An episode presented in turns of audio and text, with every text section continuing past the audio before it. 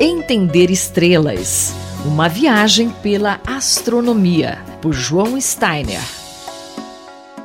A missão Messenger da NASA mediu pela primeira vez no espaço o tempo de vida útil de um nêutron, uma das partículas que compõem o núcleo do átomo, que dura pouco quando ele é ejetado para fora desse núcleo. A equipe calculou esse tempo em aproximadamente 13 minutos. Professor João Steiner, já houve outros modelos para conhecer esse tempo, né? Existem dois métodos para se medir o decaimento dos nêutrons. Né? Os nêutrons uh, fora dos núcleos atômicos, eles não têm uma vida longa. Eles caem com uma vida média de aproximadamente 14 uh, minutos. Uh, então, rapidamente, eles desaparecem e eles se transformam em prótons e, e antineutrinos. Né? Então, os métodos que existem são dois eh, métodos em laboratório. Um é confinar os nêutrons dentro de uma garrafa magnética. Então você injeta nêutrons lá e aguarda o, o, tempo que esses nêutrons vão desaparecendo. E com isso você consegue medir a vida média em 14 minutos e 38 segundos. Existe um outro método, que é o método do feixe. Né? Você, você produz um feixe de nêutrons e você mede a intensidade num ponto próximo da, da origem origem e num outro ponto muito mais distante. Então,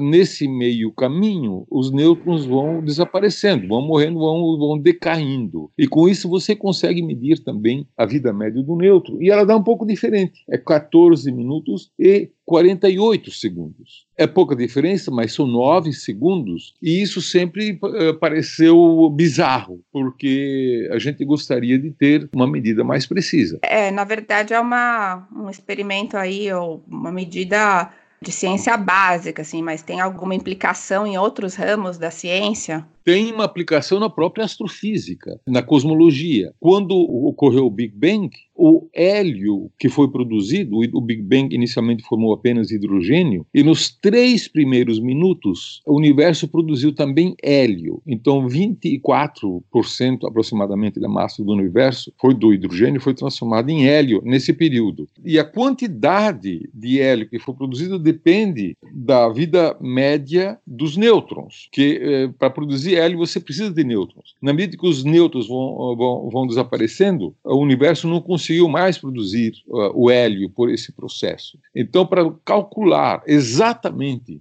quanto hélio foi produzido, você precisa saber exatamente qual é a vida média dos nêutrons. Né? Então, isso tem uma certa implicação. Agora, essas duas medidas de laboratório, elas são conflitam, dois métodos diferentes dão valores diferentes. Inventou-se agora um método para medir isso no espaço, e a novidade não é que esse método tenha dado uma medida mais precisa. A medida não é, é menos precisa, mas é um novo método, né? E esse método consiste em você é, medir medir então o fluxo de nêutrons que são produzidos na superfície de Vênus a uma certa distância e a uma distância uh, maior. Então você vê como que uh, os nêutrons vão diminuindo uh, com a distância, né? Só que isso agora é feito numa escala muito maior do em laboratório, né? numa escala do sistema solar. Então, uh, com isso, pode-se talvez bolar, né? imaginar um experimento em que, que produza uma precisão eh, tão grande que você possa decidir quais dos dois métodos do laboratório produz o número correto, a vida, meia-vida correta do nêutron.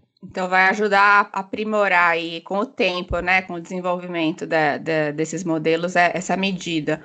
O professor João Steiner, colunista da Rádio USP, conversou comigo, Luísa Caires. Entender estrelas. Uma viagem pela astronomia, por João Steiner.